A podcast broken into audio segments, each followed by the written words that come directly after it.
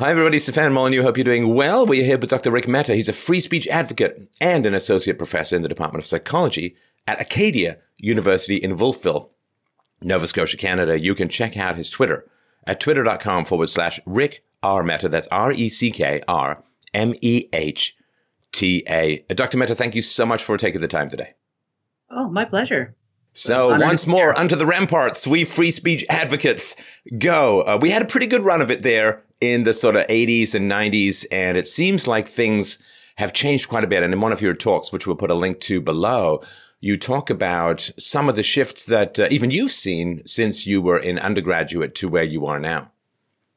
Yeah, I guess because I started in 89, and I believe that was probably just as the um, university system was starting to get very politicized. So it's, uh, yeah, so I really didn't notice anything was really wrong until around 2015, I think. And it didn't help that I'd only been, I'd only spent one year um, not work, not being in the um, university systems, you know, and, and it was just a year after I graduated and uh, my, all of my all of my applications to grad school had been rejected. So for there's that one year that I actually got to see what the real world was like. But for most life, most of my life has been sort of the insulated academic. So I'm glad that I did wake up and notice what was happening. But I think for so many, they just don't because they're just, yeah, leading a life where they're in a bubble. And there does seem to be this progress of the left. And it probably is true when the left is, um, uh, where the right is and the right is where the left is in the past. But it seems like there's this kind of progression. Let me know what you think. it goes something like this. When the left is trying to get in, they say that they're really, really into diversity and you should not be so close minded and you should accept their arguments. And they kind of broach the moat, so to speak, by claiming diversity. But then when they get in, that diversity moat seems to get pulled up pretty quickly. And then they're open to every race, ethnicity, and gender as long as they're all leftists. And that uh, inclusiveness does not seem to expand to include people who aren't on the left. And so once they take over the castle, the ramparts come up and suddenly diversity doesn't seem to be quite as much of a priority in the genuine diversity sense rather than the, you know, race and gender stuff. Yeah, it's um it's all very Orwellian. I mean, yeah, it just seems like all those works that I read of Orwell when I was in high school, um, you know, were far more applicable than I had dreamt. I guess because we were in that high school system at that time, we kept having those issues uh, reinforced.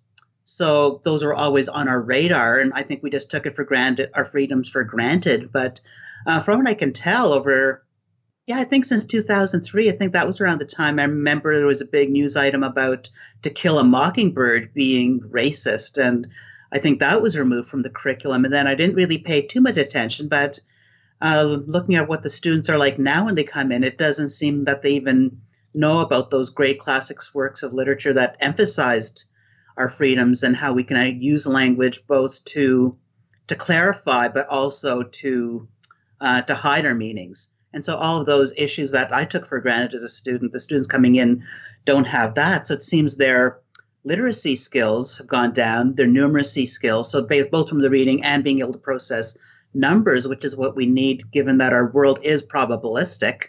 We have to be able to think in terms of probabilities. So those two skills are, are have gone. And then sort of the general life skills, how like how to cope, how to cook, do your taxes, those have all gone by the wayside. Clean your room, as another famous Canadian keeps reminding us. Yeah, okay, I, I haven't followed that, that advice. So that's why I'm keeping my mouth shut on that one. um, but my excuse is I have a dragon at my door, and I'm sticking to that one. Right, right. Uh, but yeah, so and then yeah, just the general uh, coping, resilience, um, knowledge about just general world affairs. So it just so I'm not sure what skill set they're coming in. And I think the lack of stimulation then is being made up for by the constant texting and having to go on their cell phones. The symptoms look, to me, mm-hmm. very similar to that of what ADHD would look like, where you need to have the constant stimulation just to maintain your nervous system at an optimal level. Oh yeah, no, the hyperstimulation of modern text media and and cell phone media is quite extraordinary. And the thing that's so frustrating about young people, oh, boy, have I ever crossed that threshold in the middle age now. Those young people, he said, adjusting his suspenders. But the thing that's frustrating about young people, and this I would expand to include people who are ideological, is that, you know, when you're driving home, once you get home, you stop driving because you're there. And if you have an ideology that provides you the answers to big, complex, challenging social problems, then you stop looking for answers because, well, you already have the answer. I don't spend a lot of time examining whether the uh, Earth is the center of the solar system because I think that's pretty much been answered. And the problem with the ideology, you know, we have big challenges uh, or, or discrepancies in groups, right? So discrepancies between ethnicities and races. We have discrepancies, discrepancies in outcome between men and women these are all fascinating questions and questions which we should defer to science and to uh, philosophy and so on. But we have this ideology in the West in particular that says, well, if there's any discrepancy between any groups, it must be the result of bigotry. And of course, if you have that answer and you believe that answer with all of your empty, fervent little leftist heart, then you're going to stop looking for new answers. And in fact, you're going to view anyone who provides alternate explanations as an immoral enabler and justifier of bigotry and sexism and racism and so on. And that to me, I mean, trying to be an educator in this context when people are arrogant with answers that don't really stand the test of science must be extraordinarily frustrating at times, although magnificent when you can break through. Uh, definitely. Yeah, I noticed, um, yeah, this past year, just when with the teaching, I mean, I had, um, I hadn't taught the second half of the introductory psychology since 2006. Um, so it had been a while, and back then I had my biases, and so it was kind of interesting to look at the literature fresh and realizing that some of what I taught before actually was wrong in terms of uh, role of genetics. I thought, no, it must be all environment, and then looking at the new latest literature, I had no choice but to go with uh, the findings, and that's what I presented in class. But a lot of people were not uh, happy. What I found interesting was the the lack of connection. So some students, when I showed them that the role of heredity actually seems to increase with age and showed them data. They thought is fascinating and then it would be obvious but then when i put that into the context of sex differences or i prefer to say ra- cultural differences instead of race differences in intelligence then suddenly you're uh, you know oh yeah the, the, uproar that it caused was unlike anything i'd um, expected. Oh genetics is one of these astonishing fiery moats that people it's like the bridge of death of the old Monty Python movie. You know, they, they people are yes. like quail before it. And I think because we all wanted differences to be environmental because it would be nice if different ethnicities and, and different genders and so on ended up roughly in the same place. But the fact that they don't, we'd love to think that it's environmental 100% because then we can change it and we can alter things. And this is the new Soviet man and we can just reinvent humanity as if profit motives don't matter and human beings don't respond to incentives and so on. But this genetics uh, is, is a real challenge because it does push us up against the limits of our vanity in everything that we can change in society. And learning to accept what you can't change is really the basis of adult wisdom, but it seems really, really tough for us to grapple. And let's just talk about the gender stuff uh, at the moment. Uh, what have you found over the last little while with regards to gender differences that you would say probably can't be changed by tweaking environment too much? Um, I guess I guess just the natural skill set. I think we just bo- are born with um, being able to do different skills, but there are going to be exceptions. So I I find it an interesting topic because I am one of the exceptions. So uh, my mother is the one, for example, who's all who's always the one about go, you know, work hard, earn the big bucks. Uh, she was the one who did. Um, you know, worked as a, a, computer analyst and so is very mathematical and could do those kinds of skills. I can't do that to save my life. And I'm the one who's happy. You know, I, I, you know, I, you know from the, when it came to salaries, I feel like, oh, okay, I've reached, you know, uh, the point that I've, you know, I'm earning what I think I deserve for my role in society. I don't want to have more than my fair share.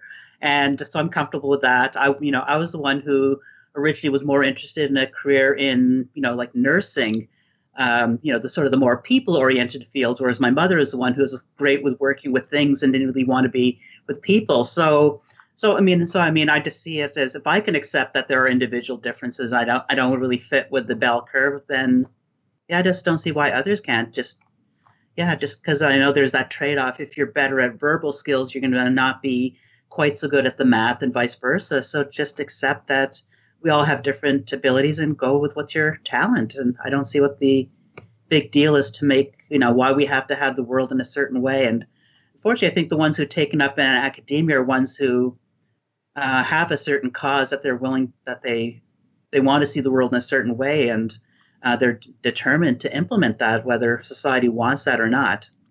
Well, of course, there is a base material gain to be achieved. So if you are in a group that doesn't make as much money as say, you know, the, the East Asians or the Ashkenazi Jews, who's sort of the top of the economic ladder, if you can convince everyone that the reason you make less money is because there's a horrible injustice going on and the government should use its power to transfer resources from the more successful groups to your group, well, there's quite a financial incentive in that. And quite often it seems like where there's a giant financial incentive uh, and, and a sort of power shift available, ideology kind of sneaks up and covers it uh, with sort of some sort of ideological purity test rather than say, well, you know, I could get some free stuff here if I complain about this loudly enough and deny any alternative explanations. It may be just as simple as, again, human beings are profit driven, respond to incentives, and this is just a way to get resources. Yeah, I would. Um, I think another context we could put that in is the sudden push for mental health uh, resources. So suddenly, you know, because there's the mental health epidemic of people not, uh, you know, there unfortunately there are many who actually do have uh, genuine conditions that need to be treated, like post-traumatic stress disorder, anxiety. But uh, now I'm noticing a trend that um, that now we're trying to put uh, everything in terms of a pathology. So with one interview that I did with um, with a colleague and interviewing a grad student. Uh, the potential grad student was talking about um, in the field of neuropsychology just um, all these issues of trauma that happen in childhood as if trauma is a normal part of ch- uh, childhood and that to me seemed very strange because you know when we think of the world uh, the word trauma we think of something very serious um, and that and it should be something that's rare and we go to extreme lengths to protect that you know that's why we get our children to wear uh, the bike helmets which you know we didn't do as kids those kinds of things. So the idea is to prevent the trauma but then on the other hand we're trying to have some kind of index of it. Um, yeah in which i see it as normalizing something that we should see as a pathological as something that we should be trying to keep to a minimum. Right now, you've talked a lot about the science of psychology and where it stands in relation to a lot of sort of leftist conjectures because you know i'm sure everyone knows this is generally the way that science is supposed to work is you come up with a hypothesis called microaggressions or, or rape culture or a gender wage gap or something like that. Okay there's your hypothesis. And then you say okay well it's explainable by this this and this and then, of course, what you should do is subject it to rigorous analysis of data, and you should try and um, figure out if there are any co-joining factors or any other explanation which could uh, give rise to reasons why this could be happening and so on. it seems like there's a bit of a skip, like they come up with a hypothesis and then it's just true, and anyone who disagrees with them is fundamentally a Nazi. I mean, I'm ex- exaggerating, but not a huge amount. And that process of submitting a hypothesis to rigorous examination of data and alternative explanations seems to not be occurring with a lot of this stuff. And you've talked to quite a bit about how things like microaggressions and other sort of leftist tropes have been examined by the discipline of psychology and have been found fairly wanting. Oh yeah, um, yeah. The, the, I know for microaggressions for sure. There's the um, the article by uh, Scott Lilienfeld, and he, he basically, yeah, says that it can't be used at this this time because it's completely untestable. There's no nothing you can do to, to test it. And I yeah, I, I remember learning about that as a student because you know I have um, of course brown skin, East Indian heritage, and I never perceived myself as having much racism. I mean, people are always a bit uncivil, but nothing that I would consider, you know, something systemic. But it was in my classes that they were teaching us, oh, well, there's this whole concept of the microaggressions and that you see it if someone asks you, oh, well, what country are you from? And, but, but I never, I never perceive that as being a racist uh, comment addressed to me, but somehow that's something they've been teaching for a number of years, just, you know, a fairly innocent question. Or if you speak with an accent or whatever that somehow Trust me, I, I, get that question all the time, but I don't think it's racism. It's just like, hey, you've got a really fruity accent. So where's that from? Exactly. Now, also, there has been some pushback from psychological uh, disciplines about the concept of implicit bias or unconscious bias and stereotypes and so on. Uh, yeah, definitely. There have been a few that have been speaking out, but it has been quite um, heavily politicized. I don't think it helps when you like you know, I stopped being a member of the American Psychological Association because uh, their own magazine would talk about their work with groups like Black Lives Matter. So instead of maybe just studying, looking at their perspective and see how it maybe adds or or detracts from the the big bigger puzzle, they're now uh, you know involved with those groups. And so once you do that, it's like the way I see it, it's like the undercover uh, police officer who joins you know whatever group.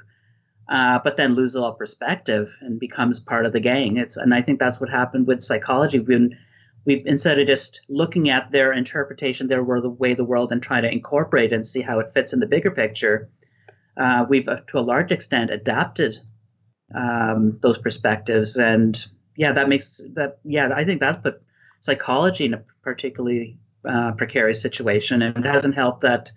Uh, yeah, the field like the social neuroscience now, where they try to put the implicit bias in the context of, let's say, an fMRI study or doing um, event related potentials to talk about how there could be a biological basis, but then they often don't include the necessary controls. So let's say black on black, which is what you'd need if you're going to do, you know, you know, white versus black. So those kind of ones aren't there. And I think we know that even when blacks, uh, black people look at uh, pictures um, of uh, black versus white, they'll tend to, on average, rate the black one faces, let's say, as being more dangerous. So it seems to be some something across the board that's probably genetically built in. And I think that by not including those controls, uh, we're actually moving away from the truth, and it actually is going to cause more harm than good.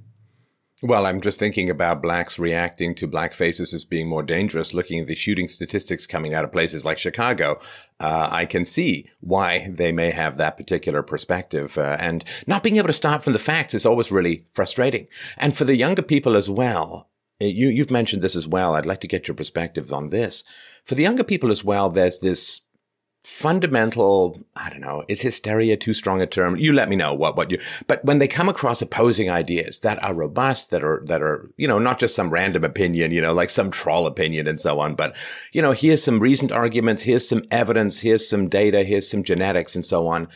There is this, it's more than a deer in the headlights, which would signify kind of intellectual paralysis. It's more of a, I don't know. It's like that old quote from the Nazi, you know, when I hear the word culture, I take off the safety on my revolver. You know, it's like when I hear opposing ideas, I'm going to escalate until those opposing ideas go away. And that to me is not, it's not robust. You should be able to entertain an opposing idea, even an idea you find offensive to understand the roots and the argumentation behind it so that you can more effectively dismantle it.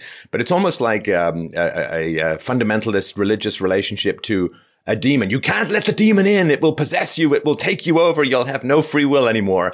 And, uh, like vampires, you have to invite them in your home and then they suck your blood and bite your head off or something. I don't know. I'm not an expert in vampires.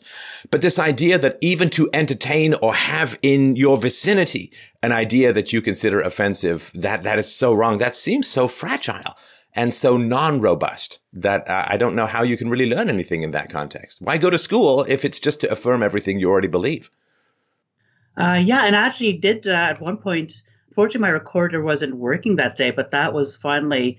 Uh, I, I gotten I gotten frustrated in my class, and I did say say that because uh, with my uh, with the course, I you know after the first time when people got upset, I did a, a debrief. I did a second debrief at a, another point in the course, and then I, I did what else did I? I reorganized the topic, so I put the stress and health before social psychology and talked about the idea of safe spaces and how there's no evidence for it, and then gave the argument that if you go through just what's even in the textbook, uh, and you're going in with the notion of the world being a safe place, then what's going to happen is you're going to have an exaggerated stress response, and that's going to actually cause you more harm, uh, both in the short term now, but then also when you go into the real world where people are going to disagree with you. So I'd gone through all that, and then even in then when I got to the social psychology unit, I went to the section on cognitive dissonance, and um, for a change of pace, uh, I used a clip by. Um, it was either, yeah, I think yeah, Antonia Okafor. So just kind of showing, like she showed, went into her story of how she was someone who had voted for Obama twice and then switched, uh, um, you know, uh, switch her point of view. And so I kind of got got the idea that uh, if you're using that approach of just calling people's names and whatnot, saying they're racist, could it actually do the opposite from what you're intending, where they'll actually go more of the opposite way? And so they seem to reason with that, just the idea. I thought maybe that our own actions could actually be driving other people away from our point of view. Um, then I proceeded with the course, and then later on, when I was showing a video, um, yeah, like yeah, I remember that there were people walking out. Some students, one student even said, "Next time, talk about psychology." Uh, yeah, at another point, there were multiple points afterwards where students were just walking out just because I was presenting an idea they didn't necessarily feel comfortable with. So finally, at one point, I just said, you know, what there's why is this still happening? I asked about that and said that the behavior that I was observing from some people in the room was very similar to that, like the like the like that of uh, cult members and. Jess did say you're very prone to being um, getting this going down the same kind of path as let's say people in the Jonestown massacre, where you're just a slave to whatever others peoples tell you to do. I mean, that's one possible outcome. And afterwards, I thought that could be also the uh, the root of evil. I haven't read uh, read Ordinary Men yet, but I think that was the mindset though behind um, the soldiers who did these horrible atrocities. Well, this is the big fear, I think, and challenge about higher education, because higher education in the past, when only about 10% of people went into higher education, it was kind of the intellectual elite and you, they could usually handle this kind of stuff. I mean, when I went to, I went to three, three Canadian universities and the National Theatre School, but that's not particularly relevant unless you need me to do some Shakespeare. But uh, at at uh, Glendon College, part of York University, at uh, McGill, and at the University of Toronto, I was on the debating team in particular, and and travelled around Canada doing debates. And the devil's advocate position was something that you were fully expected to inhabit and to exemplify.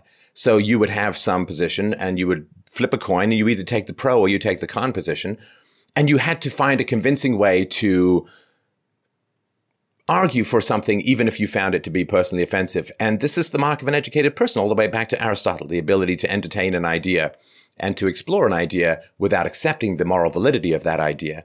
And that really seems to have fallen away. And now I think the concern is you talk about students who are complaining that they're only allowed to cite feminist sources when talking about the gender wage gap. Now, there's lots of criticisms of the gender wage gap. I put some on this channel, had some experts in to talk about it.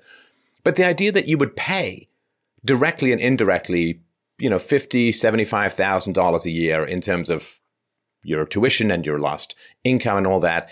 In order to do what? Well, it should be to challenge you and teach you new things and teach you things that you wouldn't have come across uh, before and, and learn how to argue against uh, things and, and learn that you're not always right. Because why do you keep learning things? Well, because you're not always right and there's always more to learn. But the idea is like, well, you're going to pay all this money and you're going to sit in this classroom and you're only going to be allowed to use particular sources that affirm what the teacher is already telling you. Boy, that is straight up indoctrination. I'm going to call a spade a spade. That is straight up indoctrination and very much the opposite of the kind of education that I received not just a couple of decades ago. No, uh, same here. And this year was uh, unusual in that this was the first time I'd ever had students say, I want you to just stick to the textbook. Usually people always used to like it, uh, you know, when I go and use maybe the, the, the book as a base so that we have some structure to the course, but then expand on some ideas or present other perspectives. And usually that was something that was that the you know students generally liked about my teaching. But this year was the first time ever where yeah, they said, you know, just stick to what's in the book. I just want the book read to me. That was bizarre. Have you traced the genealogy of how this fragility ends up arriving in your classroom? I mean, it must start pretty early. It must start uh, through stuff that kids are getting in primary school, junior high, and high school. Have you done any kind of deep dive into how people end up so relatively fragile and untutored uh, in wisdom when they arrive in your classroom?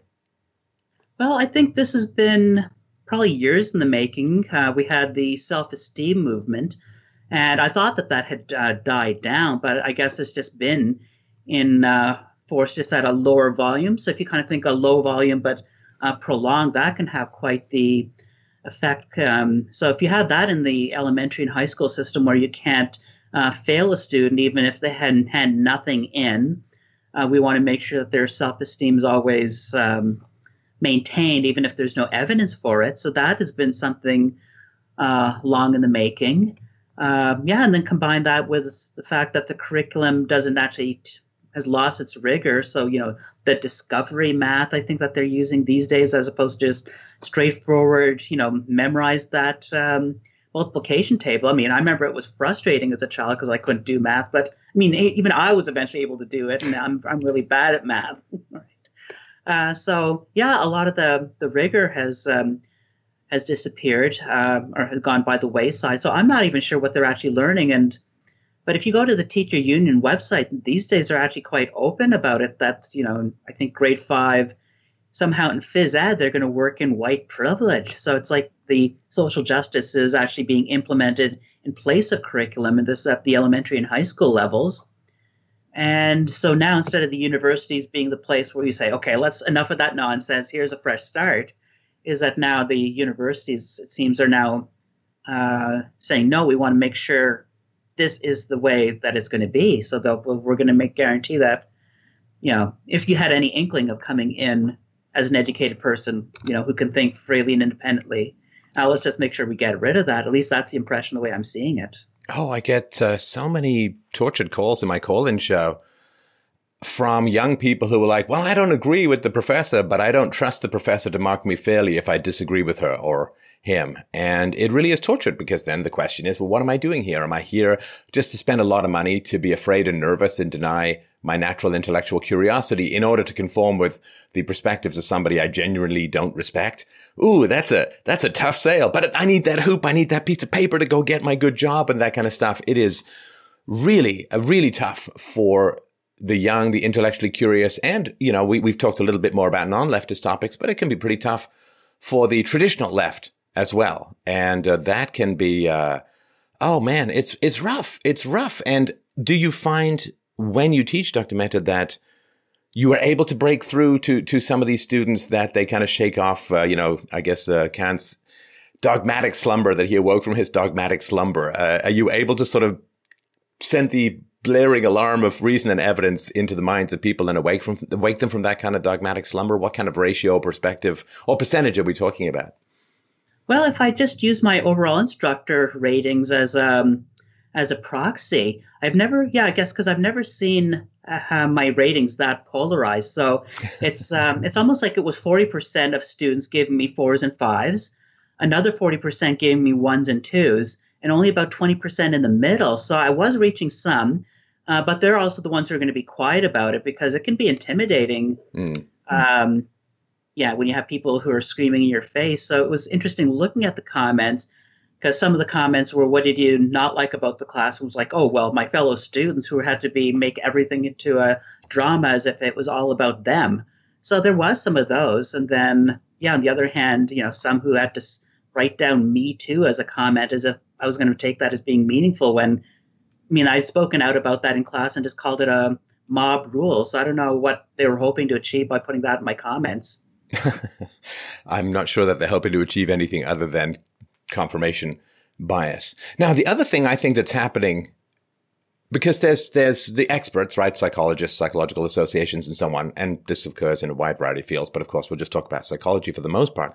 So there are psychologists who take a lot of government money for the most part, and they produce a lot of very interesting research and materials. And they are then supposed to, at least I think it's ideal, that they percolate their arguments and ideas out to the general population. Because, you know, they're taking a lot of tax money, and so they should, I think, provide value back to the group who is uh, funding them. But I think something's happening, and it really has occurred from the rise of the internet onwards, which is there is a great deal of discrediting, I think, for cadres of experts, for the professionals, because something like the wage gap, you know, lots of academics will talk about it, and then people will find out that there are very strong, in fact, I view them as decisive counter arguments to that.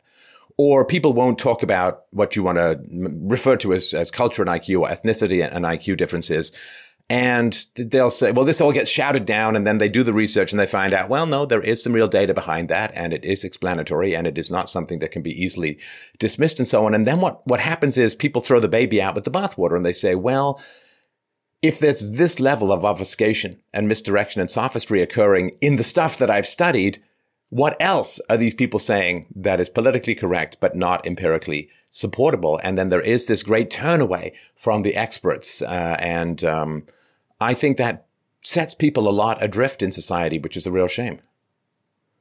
Uh, no, I agree. Like, I guess when I started at um, Acadia back in 2003, it seemed like there were a few psychologists uh, speaking about the field. And I guess the, and it always seems strange to me that uh, physicists, you know, they've actually, I think, solved some of their big problems and they can explain their material in very plain language to the general public, but that psych- psychology never seemed to be able to. And you try to read the psychological literature, and oftentimes the the journals are just needlessly dense, and they'll make an issue. You know, that's well, they're trying to keep the, the, educated lay people away. It's like the Manton Lass in the in, in the Middle Ages. We can't have the, the Bible in the vernacular. People will think for themselves.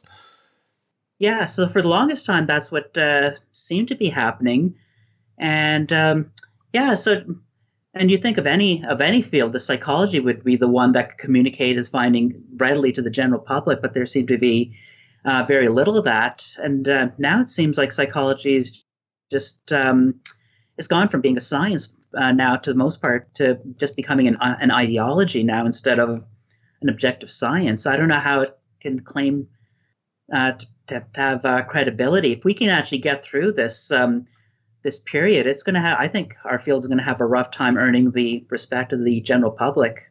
Well, and I think it's courting the contempt of the general public because a lack of respect is when you become indifferent. But when you think that people may actively be working against the values you treasure, then I think contempt may be the appropriate response. And you've talked about this. Uh, if you could expand on this, I find that fascinating that researchers are not only avoiding topics, but also are not allowed to talk to the media, to talk to the general public without going through their their faculty uh, uh, executives sometimes.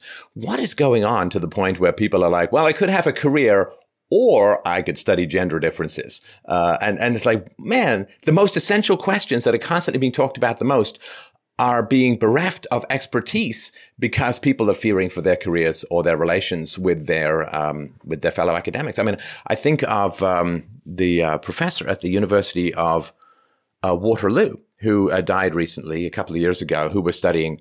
Uh, uh, Dr. Philippe uh, Rushton, who was studying race and IQ differences, man, he had a very, very tough time of it professionally and with his colleagues and so on. And boy, that is a real um, a blow to the kind of uh, open inquiry that does help society progress. Yeah, well, I remember, yeah, because, yeah, that was just when I was in high school. I remember when in 1989, when the Premier of Ontario had demanded his resignation and the university did um, fight for him. But yeah, unfortunately, yeah, I never learned to correct. It was only in recent years that I really, I think, math have gotten a really good hang of thinking critically. So I just accepted the claims. Oh well, his research is funded by white supremacy groups, et cetera, without ever actually checking into that. So yeah, and um, yeah, and I I think if if the if the debate had been framed more in terms of maybe uh, IQ rather, or sorry, culture instead of race. But uh, even if it is race, uh, I guess the way it was um, they went about doing it um, really was a setback. Um, well, and I think it's a, it's it's its its purpose isn't. I mean, I don't know whether they thought they would shut him up, but the purpose, I think, in general, is to act as a sort of shot across the bows for for other people. Like if you try to take on this very important topic you are going to be harassed and uh, harangued and, and face all kinds of negative social consequences. And of course, people who go into psychology are often very sensitive people, which is quite what you want. Uh, and um, they're kind of think warned off uh, topics that are sensitive. And that means that those topics still get discussed. They just get discussed without data and without expertise, which is a real shame. Yeah, well, in terms of um, the state of affairs, I was um, in Toronto last week. I uh, did a talk at the Idea City conference. Um, it was a it was a fun one to put together in, in, the sense that I had only ten minutes to do it. And um, wait, wait, so ten minutes to, sure speak or ten minutes to put it together? Oh, oh, sorry, ten minutes to speak. Okay, good question. Going to say like that's that. that. That's a pretty that's a pretty tight deadline. I actually I do remember giving a speech to a grand total of 30,000 people in person online and I lost my notes about an hour beforehand, but uh, actually turned out to be for the better. But sorry, go ahead. Yeah. So anyway, um, yeah, because it was 10 minutes, I put it in very broad, general terms to make it accessible to the audience. Just because the main point I wanted to get to them was that if it's if you actually knew what was going on here, you would not want to fund it with your money. So then that was a point I uh, I did get across, I think. but anyway, afterwards, a filmmaker uh, approached me and she had told me that she'd had no problem in the past getting people like, say, drug dealers or other kinds of people from the criminal element to appear uh, before her camera to talk about, you know, whatever for their for her documentary, but that um, she was having trouble getting professors to appear on camera. Um, so that if they did appear, they wanted to have their faces blacked out, and these supposed to be the yeah, our tenured professors. Wait, wait. So, so the criminal drug dealers have no problem appearing on camera, but the taxpayer-funded academics wanted to be blacked out, like they're describing some extraordinary rendition to Turkey or something. Oh, that's not good. Yeah, no, it's strange the the amount of self censorship, and I can I can see why because you know you get the you get personally ostracized, uh, and it's amazing if you just look online on Twitter and the way uh, these professors behave and nothing happens to them. It's just it's just appalling the way you know if you just look at their tweets or the way they act. I wouldn't want them. I wouldn't want to be a student in their classes if I had a different perspective. Yeah, so I think that's is and that that's considered and that's um, that's considered acceptable. And so you have these double standards on how um, on what's considered acceptable or not. And so the the ploy that's used now is, oh yeah, you have academic freedom. However, um, there there are going to be limits, and so it's like it, what matters is how you go about presenting your arguments now. So you don't want to be harassing or discriminating. So those are the the approaches that they're they're using now at the universities. Or with the decolonization, okay, we have to be careful though not to be racist towards our um, indigenous. And then you have the women's group. Oh well, you can't be sexist. So you do have academic freedom. Then there's always the but, and there are limits. I think that's the ploy that's being used now. Well, I mean, the traditional mantra is you have free speech, but you don't have consequence free speech. But I don't know. I mean, when the consequences tend to be somewhat dangerous harassment, when it tends to be an attempt to get you fired or destroyed, to me, I don't know. I mean, that seems abusive. And if the consequence to free speech is abuse and attack and, uh, you know, what the left generally does, try to destroy your reputation and, and detach you from your source of income, I mean, that's like me saying to my wife, well, you're free to cook me a cold dinner, but I'm going to push you down the stairs if you do. You can cook me a cold dinner, but you can't cook me a consequence free cold dinner. And it's like, but if the consequence is abuse, that's not valid. That's not fair. That's not right. Oh yeah, this just uh, yeah, it's a way of justifying um, mob rule, and even some of the everyday conversations. Because I'd mentioned to one person, um, yeah, so that was I think I can't remember. I think it was Guelph yeah, where the um, the owner of the uh, cafe, uh, he was having trouble trying to get um, employees, and so he put out an ad in the paper that was, you know, making fun of the hipster stereotype. And so I was uh, highly was offended far- by that. I'm sorry to interrupt you. I just wanted to mention that I was highly offended by that because he required a man bun, which I am absolutely unable to produce. Uh, so that's horrifying to me. Such discrimination oh, yeah. against the shinier set. Yeah, or yeah, I guess uh, I guess. Well, he said he accepted them, so I guess we can't really argue that he was um, discriminating against us who are. Uh, oh, I see. I see. Right. but yeah, but the key, I think he got fired because he used "slave wanted," and so uh, the groups uh, he they said, "Oh, you minimize the impact of slavery in the past," which I thought was ridiculous. But then the coworker thought, "No, you know, if you say something stupid like that, you deserve to be fired." And I just thought that was a bit odd because actually the number of applications increased. Everyone found it funny, so there was no no one had even complained about it, as far as I could tell. And this is what is so frustrating. And you know, as a psychological expert, perhaps you could lead me through this thorny maze, Dr. Mehta. But for me, when you drive a particular mindset out the front door, it so often turns into a weird acidic vapor and comes in through the back door. So this idea that a lot of leftists are very secular. I mean, I know a lot of them are socialists, if not outright communists and so on, hostile towards Christianity in particular. And then what they'll say is, you see, well, Christianity persecuted people for blasphemy, you see, even though that was actually quite rare in many cases. And the, the death count of uh, the Spanish Inquisition was relatively low compared to, I don't know, other religions around the world. But they say, we see, it's terrible that there would be these sects within within uh, Christianity, and there would be uh, uh, attacks upon people for blasphemy and so on, and that's the worst thing in the world. And then it's like, you said something I'm now going to interpret as transphobic, so I'm going to try and destroy your life. And it's like, I don't think that you've kind of gotten rid of the mindset, of the religious mindset that you claim to be criticizing so much. It's almost like you want to get rid of religious persecution as a competitor so that you have open field for your own persecution, uh, your own persecution complex. Yeah, well, I find the that way of thinking very interesting because science is always about um, comparison. So, so you know, you're always trying to think what's the appropriate control group, what's the uh, appropriate comparison. Uh, but then there, there's absolutely no comparison and it's used as if it's an absolute truth just because we have some number greater than zero that uh, for an action that happened, you know, God knows how many years ago, right? So it's a bit, yeah, it's a strange, um, strange way of thinking in terms of the mental gymnastics, but I think it's all part of um, self-deception. You know, humans are very good at lying to themselves, and um, yeah, because I mean, again, no one ever goes into a traffic jam in downtown Toronto and thinks, oh, you know, I'm part of the problem, right? So it's always everyone else but me.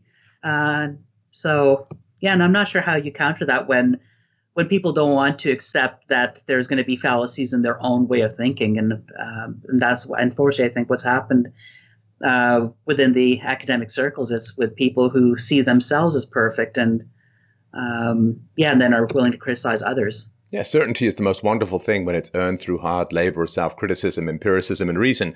When it is indoctrinated, it's perhaps the most toxic and dangerous force in the universe. And you've talked about this, that in surveys of students, I think this was in Canada, correct me if I've got this wrong, 50% thought it was okay to shout down speakers they disagreed with.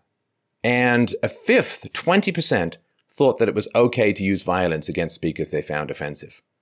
That is appalling. Now, I mean, I've given speeches under threat of, of bomb threats. I'm doing a speaking tour of Australia and New Zealand next month, and I'm sure that there'll be a certain amount of aggression involved in that. But how is it possible for people to justify the idea that speech, free speech is violence, but their violence is somehow free speech in a protest? Yeah, I don't, yeah, that's one I don't understand. And that's something, certainly not anything I've ever certainly not anything I've ever taught, and it definitely goes against um, the whole idea of civil disobedience or what the original movements were about. If we look at, let's say, someone like uh, Martin Luther King or Gandhi, they always were about um, using uh, peaceful means to get their point across, trying to win over people to their perspective. And yeah, but this is totally not about that at all. It's uh, it's all about um, putting your ideas by use of force, whatever whatever that may be, sort of that uh, that measure, you know, that expression by any means necessary, very militant. Well, that is an open confession that uh, violence, uh, thuggery, if not outright uh, attacks, uh, by any means necessary, means that there's no practical or moral limit on the actions that will be deployed to achieve a particular goal, up to and including murder. And that to me is an astonishing thing to say publicly. And, you know, those of us who have some kind of public pres- presence, we do have to be careful and we need to maintain respectful uh, tones and conversations. But man, this, uh, I mean, you bring up Martin Luther King and, and Gandhi. I think there's pretty strong arguments to say that it was the relative civility of those they were opposing who made those strategies possible. Weren't a lot of Gandhis uh, in in Nazi Germany or communist Russia or, or communist uh, China, uh, China or, or Cuba because those people would just be shot and thrown into a shallow grave. So peaceful resistance works if you have a relatively civilized power structure in place. But boy, uh, they're not looking to institute a very peaceful power structure. I mean, the, the idea is this is what they're like when they're still relatively in the intellectual minority and when they still have to use more words than fists. But should they gain political power? Should they gain ascendancy? uh, my fear, of course, and it's a very visceral and real fear, Dr. Mehta. My fear is that the left, the radical left, will do in the West what they have always done, which is to escalate, to to start uh, mass murdering, to start throwing people in concentration camps. By any means necessary means there's no moral break on the pursuit of a particular goal. And uh, right now, in some ways it's comical because they still lack the kind of institutional power that they've had in other places, but it becomes progressively less funny the more power they gain. Oh yeah, and I guess um, we I guess we're we're seeing um, uh, the way they uh, tr- um, treat people like, uh, and this is coming from the the leaders, like just uh, you know, I guess looking at the states, what happened with the Red Hen restaurant, you know, with um, um Miss Sanders, or and then the reaction by Representative Waters, I think her name is. So yeah, actually endorsing, yeah, yeah, that kind of treatment towards people who just because they have a different perspective, and that of course is going to lead to uh, people who disagree to become all the more emboldened because they're from their perspective it's just self defense. So yeah, oh, and, so, and, the left will say that the right is violent, will continually harass and attack the right, and then when the right fights back, it's like, aha, you see, we told you all along in the classic self fulfilling prophecy. Now, let's talk about something that you sent me that was very, very interesting, I thought. The bullshit meter, I think is the technical way of, of putting it, yeah. which was your thesis. Step us through the thought process behind that, the methodology and the conclusions, if you'd be so very kind. Well, it's been a while. So yeah, it was actually not uh, mine. That was my honor student who worked on that project, but it was a fun uh, project. So, yeah, because there was a measure that came out in 2015, and it's called the Bullshit Receptivity Scale. And so it had a bunch of tweets by Deepak Chopra and then some control statements. And the deepities, I think Dawkins calls them. Like they seem deep, you know, but when you think about them, they just kind of evaporate like candy floss in your mouth.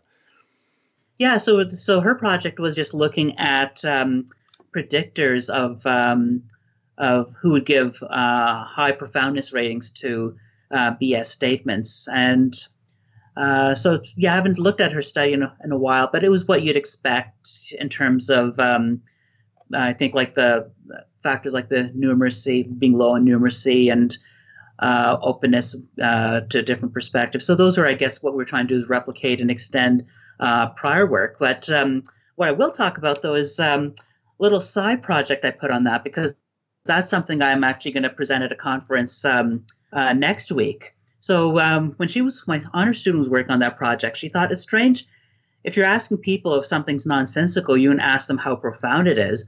Uh, why not? Why don't we try a version of that study, just asking them straight up front: Is this bullshit? Yes or no? Classify that as a yes a bullshit statement or not bullshit statement. And so I thought, okay, if we're doing that, I came up with an idea. We'll just add uh, one or two other statements. So the one I put um, that was of interest then was because it's 2017, uh, because that was the justification that our prime minister used to um, to explain why he made his uh, cabinet gender gender balanced. And I found it strange that that was the, you know that was early uh, in his tenure. He had just started, and that no one from um, seemed like almost no one from academia was uh, making any criticism of that. I thought for sure people were saying, "Oh, what a stupid comment that was," but nothing like that on campus at all. But I'd see it, let's say, on online on online comments, but anywhere but the actual academy. So we fast forward to 2017. We're doing that project. I thought, okay, why don't we just add that item? And we'll also ask uh, in the demographics about their uh, political affiliation. And so then when I analyzed the data, uh, it was interesting. I didn't see anything from the profoundness ratings. So, regardless of political orientation, everyone just gave them uh, low profoundness ratings. So, they were typically in the range of, yeah, 1.25 to 1.86 on a scale 1 to 5. So, nothing interesting there. Uh, but when I looked at is it BS, yes or no, uh, there, it did seem to vary then. The, the, percentages that classified it as BS seemed to vary as a, as a function then of their um, political affiliations. So the group that had that I classified as other, so those would be the ones who are apolitical, um, or said they might, uh, you know, um, let's say liberal on some issues or not in others, or don't follow politics, or anything that you couldn't classify. With them, it was uh, 67% had said it was BS. Uh, with people who were conservative or um, or even moderate. So like yeah, sort of like your classic liberals. Uh, there, uh, over eighty over eighty percent uh, put that statement as BS. Uh, but people who classified themselves as progressives, or sort of on the left side, only fifty five percent did. So they were at chance levels. I would love to actually try to go into that and see if there's a way to put people as far left or not. But I don't think if you ask people, are you an SJW on a questionnaire, chances are they would probably get their shackles up. well, no, you, you simply mention ethnicity and IQ and see if you get punched in the head. Then I think that's your, because obviously you'd want to wear some kind of helmet and, and, you know, be, yeah. be quick with your reflexes. But, uh, yeah, that is something. That is something. And I also wonder if, if you gave these deepities that may be more common among the right if the left would then be more skeptical, but the right would be more accepting of these things? I think possibly. Um, I've come across some other papers, and uh, they show that both the left and the right are equally um, willing to unengage with viewpoints that are different from their own. So that seems to be just part of uh, human nature. For the longest time, psychologists had said, "Oh yeah, no, that's closed-mindedness is just a, a feature of the of conservatives," and of course, these are liberals who are studying them. Uh, so now, yeah, the, the more recent studies show that both are equally intolerant of views that are different from their own. I mean, I think obviously I'm not going to disagree with the math behind that, but the one thing I would say about that is that if you're not on the left, then you are constantly exposed to leftist views just by turning on the television, picking up a newspaper. If you're in academia, I mean, uh, the news as a whole, uh, the the largely liberal sort of Hollywood uh, propaganda machine that cranks out these social justice warrior movies from time to time, which seems like every time. And so I think if you're not on the left, you're very much exposed, unless you live in a cabin in the woods, in which case, right? But you're very much exposed to leftist ideas and arguments on a continual basis if you engage with the world. I don't think that's quite as true if you're on the left because you can get much more of an echo chamber. You actually have to go and seek out non-leftist views. Whereas if you're not on the left, the, the leftist views kind of come at you like a tsunami.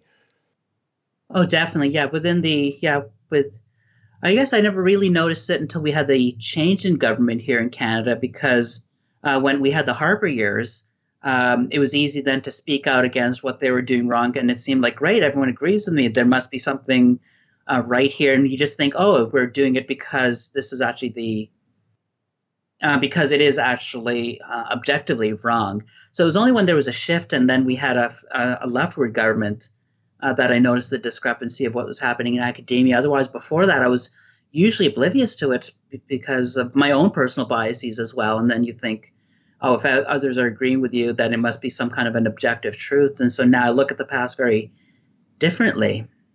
Oh, the uh, the mainstream media. I mean, this is this is why I love the internet because the mainstream media's relationship to Justin Trudeau is sycophantic beyond what even Henry VIII's Joker uh, or Fool would have been able to achieve. Because, you know, a simple question is, uh, ah, um, um, Mr. Prime Minister, you you consider yourself feminist. How do you reconcile that with selling massive quantities of arms to the Saudi Arabian government, where in Saudi Arabia a woman can't even get a medical procedure without the permission of her male guardian? So, how do you reconcile being a feminist with selling arms to a repressive regime that uh, uh, crushes the aspirations of women on a regular basis? That's a fair question. I think. Will it ever be asked by the mainstream media? I'm pretty much going to go with no. Yeah, no, I have to agree with that. Then it's unfortunate, yeah, because it seems like uh, journalism has gone by the wayside. So it's not about seeking truth or just trying to uncover the stories. It's um, yeah, with whatever the government of the day happens to be. So if the government vote gets voted out and someone else comes in, who knows what uh, what they'll end up doing? It's hard to know for sure. Or if they'll just stick with trying to be a leftist point of view and um, hoping they can somehow get sales it's a strange, yeah, strange world we're in right now. It's I, mean, I, I think most mainstream journalism is just far left activism. And yeah. uh, if you ever want to find that out, become famous, say stuff that the left doesn't like, and find out how they write about you, and find out just how objective. Uh, well, you know this as well as I do. When you read about yourself in the mainstream media, it's like, wow, that guy's terrible. Boy, I sure wouldn't have anything to do with that. Oh wait, that's me. I'm not terrible. They're just lying, and uh, it's a pretty constant thing. And so there's every, I invite everyone to conduct this personal experiment, become somewhat prominent, say things the left doesn't like, and then read about yourself and see what kind of context you're put into. And uh, yeah, it can be it can be pretty brutal, and uh, it's like what happened to the anti-war movement after Obama got into office. Well, it just vanished because now their guy's in, and so there's no reason to protest anymore. In other words, they don't care about the hundred thousand bombs that Obama dropped into mostly innocent civilians in the Middle East. They don't care about those lives because their guy's in, and so it doesn't matter anymore. It's really terrible. Yeah, it's just like I used to be a strong supporter of unions because I thought, oh well, we're there to make sure people have good working conditions, etc. But it's only for the group, and as long as uh, you pay your uh, your member dues, so it's not like they really care about working conditions. It's just like you know what can they get uh, for themselves. So it's really been it was a bit disheartening because those are values I've always had, and I thought the unionized way was to do it. But um, yeah, I've come to realize if we want to have that it's about yeah lobbying government just to make sure we have one set of rules that actually is fair for all citizens so we know exactly what you can expect uh, let's say if you're an employer um, you know what your responsibilities are but also what you can expect and same for employees and same you're a corporation versus uh, you know a, a person if we had those set of rules just there and we all follow them our society would be functioning so much better than it is right now well, we, this just came out. SCOTUS in the US today has uh, overturned 40 years of US law, which basically forced uh, forced people to pay into union dues whether they liked it or not. And of course, forced association is a violation of freedom of association. I have no problem with unions whatsoever because they're voluntary gatherings of people in a common interest. The two problems, by the by, just sort of my perspective, the two problems with unions is number one, when you have a government granted monopoly then unions become progressively more and more difficult because there isn't competition to blunt the demands of unions. And secondly, if uh, you're forced to join a union, then you have no longer freedom of association, and that becomes a problem as well. If they're voluntary groups like clubs, fantastic, more power to you, negotiate away. But if you have a monopoly or and or you're forced to join, then we have a problem in forced association. And this should be relatively simple to work through morally. But of course, again, there's a lot of financial incentive. The left loves unions because unions generally donate to the left. And therefore, because the left loves unions, the leftist media loves unions. And this, you should see the weeping that's going on in the press today from the SCOTUS decision. You know, strikes a blow against workers, strikes a blow against unions. It's like, actually, no, you're giving choice to workers. And if the workers like the union, they'll donate their money. And if they don't, they won't. That's empowering the workers. But of course, you can't hear that narrative from the left. Yeah, well, it's the same over here in Canada. So um, that's what I said was that here, most of our faculty are unionized compared to at least the ones who are tenure, tenure track, uh, compared to the U.S. Um, yeah, if you um, if you're in a unionized workplace, you have to join the union. You can always say, "I don't want to have a card," uh, but your dues are still going to be taken off your paycheck, whether you want them or not. Um, and with the um, Canadian system, if you're a tenured faculty and something happens to you, uh, the lawyer represents the association, not you as the member. So it's not like, oh, okay, well, you've been paying your membership due all these years, you're in a bind, you're going to need legal representation. So here's the one, and we'll just give it to you or give you an equivalent of your choice or something like that. It's just like, this is the one who's going to be appointed to to you, but that person's not there to represent you. It's whatever the association uh, is uh, prioritizing. So uh, you don't really learn about the union until you need the union, and then you learn more than you ever want to know. So let's close off with this, if you don't mind. I'm always fascinated by the backstory, and you have talked a little bit about growing up in Canada, some of the pluses and minuses, some of the racism that you experienced. What was your journey to where you are now? I know that's a big topic and all of that, but the the transitions that lead people to be more uh, in the free thinking camp, I always find fascinating. Maybe we can bottle it and and reproduce it somewhere around the world. But what was your big arc journey to where you are? Well, I guess in the seventies. Uh, I mean, I was born just one month before the October crisis. Uh, so, in for those who aren't know, know about Canadian history, that was when a group of called the FLQ had kidnapped um, a minister and some other people. There were mailboxes being bombed at the time, etc. And so in October, the uh, Prime Minister Pierre Trudeau at the time then in, uh, instituted martial law. So it was a pretty ugly chapter in our Canadian history. There was a lot of tension between the English and French. And then finally in 1980, there was a referendum, and Quebecers uh, voted 60% to stay in Canada, you know, not to have a, you know, not to back a separatist uh, kind of approach.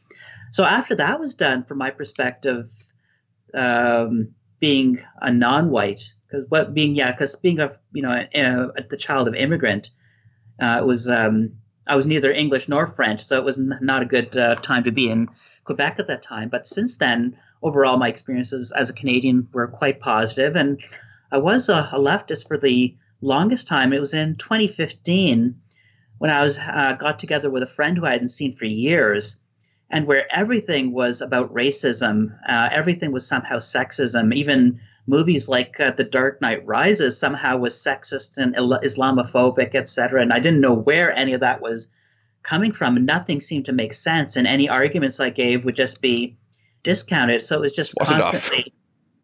Yeah, because I always thought the you know the friend who I thought was brilliant. I just thought all you're doing is setting up the this discussion so that you're always going to be the winner. That's not yeah. So it wasn't brilliance. I just thought this is just bad reasoning, and so then that really started to make me question my beliefs, and I started to think actually, you know, for the past few years, chances are I might have been part of the problem why there's all this uh, tension in this world. So thankfully, I never like docked a student's grades or anything like that. Never. Um, so, because if I read a paper I disagreed with, I was just look at the structure, and I never commented on that because I just thought there's nothing in the course outline saying the student needs to agree with me. So I might have had a harder time. I would have to put aside my biases, but I always made sure that student was marked fairly. But anyway, the 2015, I started questioning my beliefs. And then that's when I just decided I, I know what my belief system is and what I'm fighting for, but I'm not going to be tied to any kind of an ideology. Hmm. Yeah. And so that's, yeah. And then it was, um, and I didn't realize, I didn't think there was much going wrong. It was only when the whole Peterson affair started happening. And I thought, this is strange. Why is no one talking about this on campus? There's all these, um, you know, like the, the Yale, uh, you know, the events that happened at Yale and uh, there are all these events. And it just seems strange. Why isn't this something that we're actually discussing on campus? And so as I started to ask the questions, eventually, the long story short is it just all blew up in my face in ways that I hadn't anticipated. Okay, so I don't want that long story to be too short, if you don't mind, because that that is. Where, where, did you go for your sources, and was there anything in particular where you had that moment where the ice castle comes crashing down, so to speak? Well, it's um, well on my YouTube channel. So I post. Yeah, if anyone wants to, there's only a couple talks there thus far. Uh, yeah, if they type in Rick Mehta free speech, because if they, t- I think if they just type in Rick Mehta, they'll probably get a lot of Bollywood. So, yeah, which which is fine too. But this one is where the intellectual content is. Yeah, well, I invite people actually watch for themselves because the first hour where it's just the discussion that was fine, but then afterwards during the question and answer period, I've never seen anything like that. There was just these long-winded diatribes, and I was like, "Is there a question in there?" And it just seemed strange that the very people, like from let's say someone from the women's group, was the one complaining about power dynamics, and nothing seemed to make sense. And so then, uh, when I was trying to put together my speech in September 2017, it was from that sense of what is going on. There seems to be these disconnects, and so yeah. Um, and yeah, so I think where things really went off the rails was when I put out the tweet in January to the um, opposition opposition leader, just saying, you know, wait a minute, you've just you say you're in favor of free speech in terms of supporting Lindsay Shepherd, but then you've just um, you've just fired, you know, you just kicked someone out of your Senate caucus all because she posted uh, letters onto her website. Uh, how, are you saying then that the indigenous are a protected class that can't be criticized? If that's the case, that's not good for race relations. And so then that led to a Twitter mobbing, uh, a petition to have me fired, countered by a counter petition to have me keep me here. Uh, yeah, and once it well, yeah once it was in the news, that's when it led to yeah, um, yeah. Then a lot happening behind the scenes, and then the other item that hit the news was um, that the university was investigating me for uh, harassment and discrimination based yeah based on yeah based on yeah social media emails i sent on campus uh, um, yeah uh, behavior in the classroom. But if anyone listens to the audio recordings there's nothing to that. Oh and didn't they say that you should stop putting these recordings out uh, yep, the, the, yeah, that that as well. So it's it's a bit. It's Don't you dare a, defend your teaching in public. That's just wrong. How are we supposed to have some secret inquisitional star chamber if you keep publishing facts? Yeah. So the interesting then too is that yeah, what the advice the uh, union gives then is to just, it, yeah, the the strategy is always yeah. Uh, comply now, grieve later, because the way employment law works is that if the university asks you to do something and you don't, you're basically not doing what your boss is telling you to do, and that could be insubordination. So it becomes a bit of a tricky line then there on how to how do you defend yourself then when they can then try to use employment law against you. And this strategy then is just, oh yeah, well just comply and then grieve it, and then it just takes forever, and then you're forever grieving.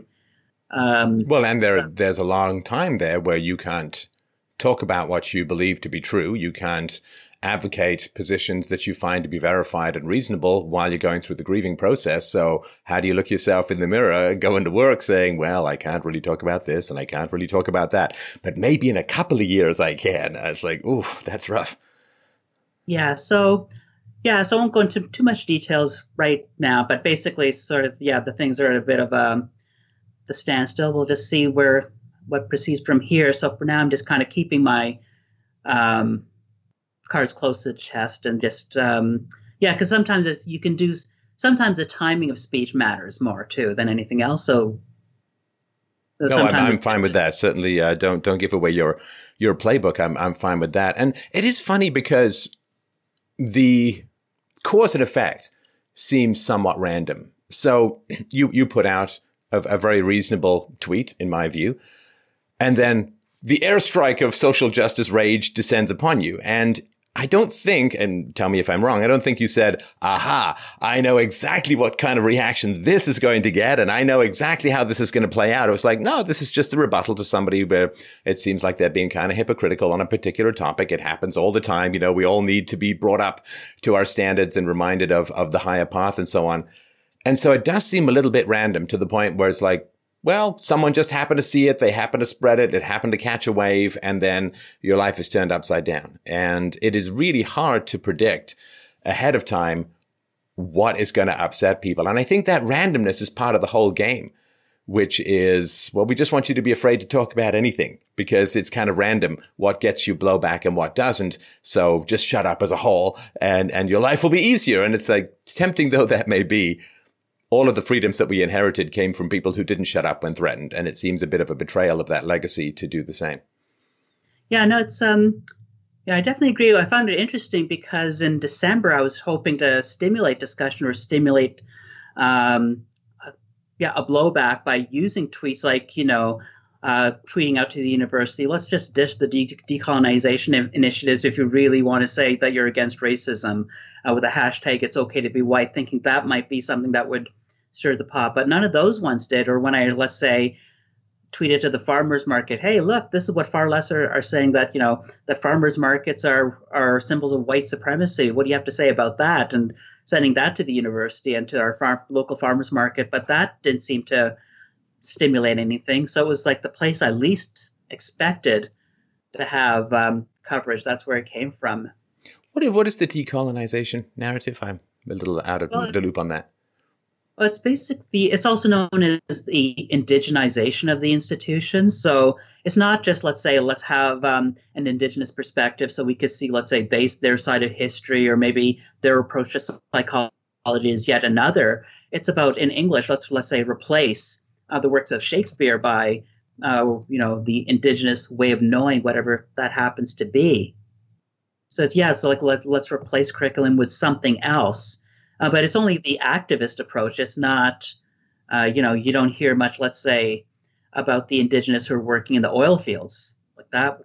Yeah, it's only the ones that are in the stereotype of the ones who just lived um, peacefully with nature Yes, well, I mean, the indigenous, perhaps we can talk about that another time, but uh, having spent some time working up north and spent some time with indigenous populations and on reservations, boy, what Canada's doing is not working in the most horrifying kinds of ways. So perhaps we can talk about that another time. But having compassion for the indigenous population is not the same as saying everything that exists must continue to exist and all the policies in place must be expanded because man, is it rough for a lot of people, particularly the children uh, in these uh, communities. It is just horrifying. And anybody who thinks that a continuation of the status quo is anything other than cruel uh, is, I think, somebody who needs to go and spend some time in these communities a little bit more uh, viscerally. Yeah, because I mean, some of the problems like access to drinking water, I mean, that should just be something that's part of what is, you know, if you're in Canada, those are just things that we should be able to just take as a given. Uh, I think that you can access it. But uh, yeah, the way they're going about doing it, um, doesn't help anyone. I think um, it's doing quite the opposite because um, at a lot of the universities they want to have you know like an office for the indigenous. So if you're going to have anything to do, do with the indigenous, you need to go to an office. That sounds a lot like communist Russia. um, yeah, and then starting off uh, events with the you know the we acknowledge that we're on this unceded territory, or where. Or, or sometimes it seems strange looking at universities and if you look at their website and say, you know, proudly on this uh, unceded ancestral land. So it's like, what does does that mean? You're proud to be a colonialist, or what does this mean? I don't really understand that. So to me, to me, it just seems like virtue signal. I don't see how it benefits anyone because for non-Indigenous, I think it's just instilling feelings of guilt when they had nothing to do with the past, and then for the Indigenous, I imagine many of them just see it as virtue signaling. So I don't see how it's in any way productive, but they put it just because activists want it. And the fact that you hear the same statement across different places, even in the theater or at a symphony, it does seem like it does give the appearance then of it being a compelled speech as opposed to something that's genuine that they actually wanted to say because this was this is something very recent. Well, and it, it is such a squandered opportunity to me. I mean, we have this policy in the West of multiculturalism, of diversity, of bringing every ethnic and and uh, cultural group in close proximity. Now that's a challenge no matter which way you cut it. That's very much against how societies evolve, which was generally kind of win-lose combat and so on among ethnicities. But this is the policy that's underway, and we need to get behind everything that's going to make that policy work as well as humanly possible. Now saying, well, this is cultural appropriation and this is racism and this is uh, insensitivity to other cultures and this is colonialism and this is, I mean, this is just a way of setting everyone against each other. So bring all these groups together and then see if you can foment as much hostility and hatred between them as humanly possible. And in general, that means towards whites. Boy, talk about having a policy and then sabotaging any chance for it to succeed. I think that's the great danger of what's going on is that if we're going to find ways to live together, and it is my hope, hope, hope that we can, and I think we can, but if we've got all these people, Iago like whispering all of these divisiveness and hostilities into everyone's ears, then bringing all these groups together and fomenting hostility between them is a way of disintegrating a country rather than gaining the oft-touted values of diversity. Oh yeah, definitely. And I think that approach ultimately leads to a population that can be easily controlled because if you're all against each other, right. then it's it's easy to see miss what's happening in the background. So I think that is the uh, the big fear, and I think much, it all has to do with what Orwell was talking about way back in the 1940s. Well, I really, really appreciate your time, and I wish you the very best of luck. I'll sort of keep track on uh, what's going on in um, your struggle with free speech and feel free to, to use uh, my platform as a resource to get the word out there when that's appropriate. Uh, I just wanted to remind people, of course, we'll put links to your channel below and to uh, your great speeches, which, you know, we're hoping to get some more views. Really, really well done. And remember to go to twitter.com slash Rick R Mehta. That's Rick R M E H. Don't forget the H. M E H TA. I really, really appreciate your time. And I really, really appreciate the work that you're doing. I mean, for people who are not in academia or haven't heard this much about the struggle, it's kind of easy to, to get in line, to keep your head down and so on. And the courage that you're displaying in uh, speaking out against political correctness and challenging some of the hypersensitivity of some highly volatile people, I think is uh, very admirable. And I really, really appreciate the work that you're doing. Okay. Thank you. It's been a pleasure. Take care. Yeah. All the best.